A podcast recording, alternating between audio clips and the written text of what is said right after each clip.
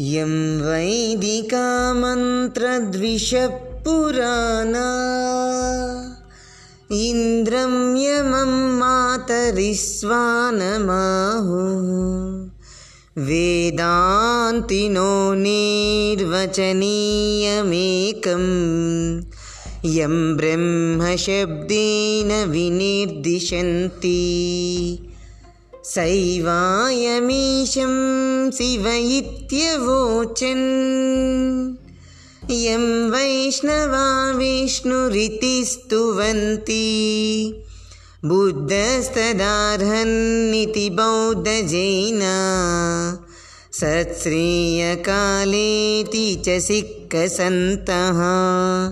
शास्तेति केचित् प्रकृतिकुमारः स्वामीति मातेति पितेति भक्त्या यं प्रार्थयन्ते जगदीशितारं स एक एव प्रभुरद्वितीयः।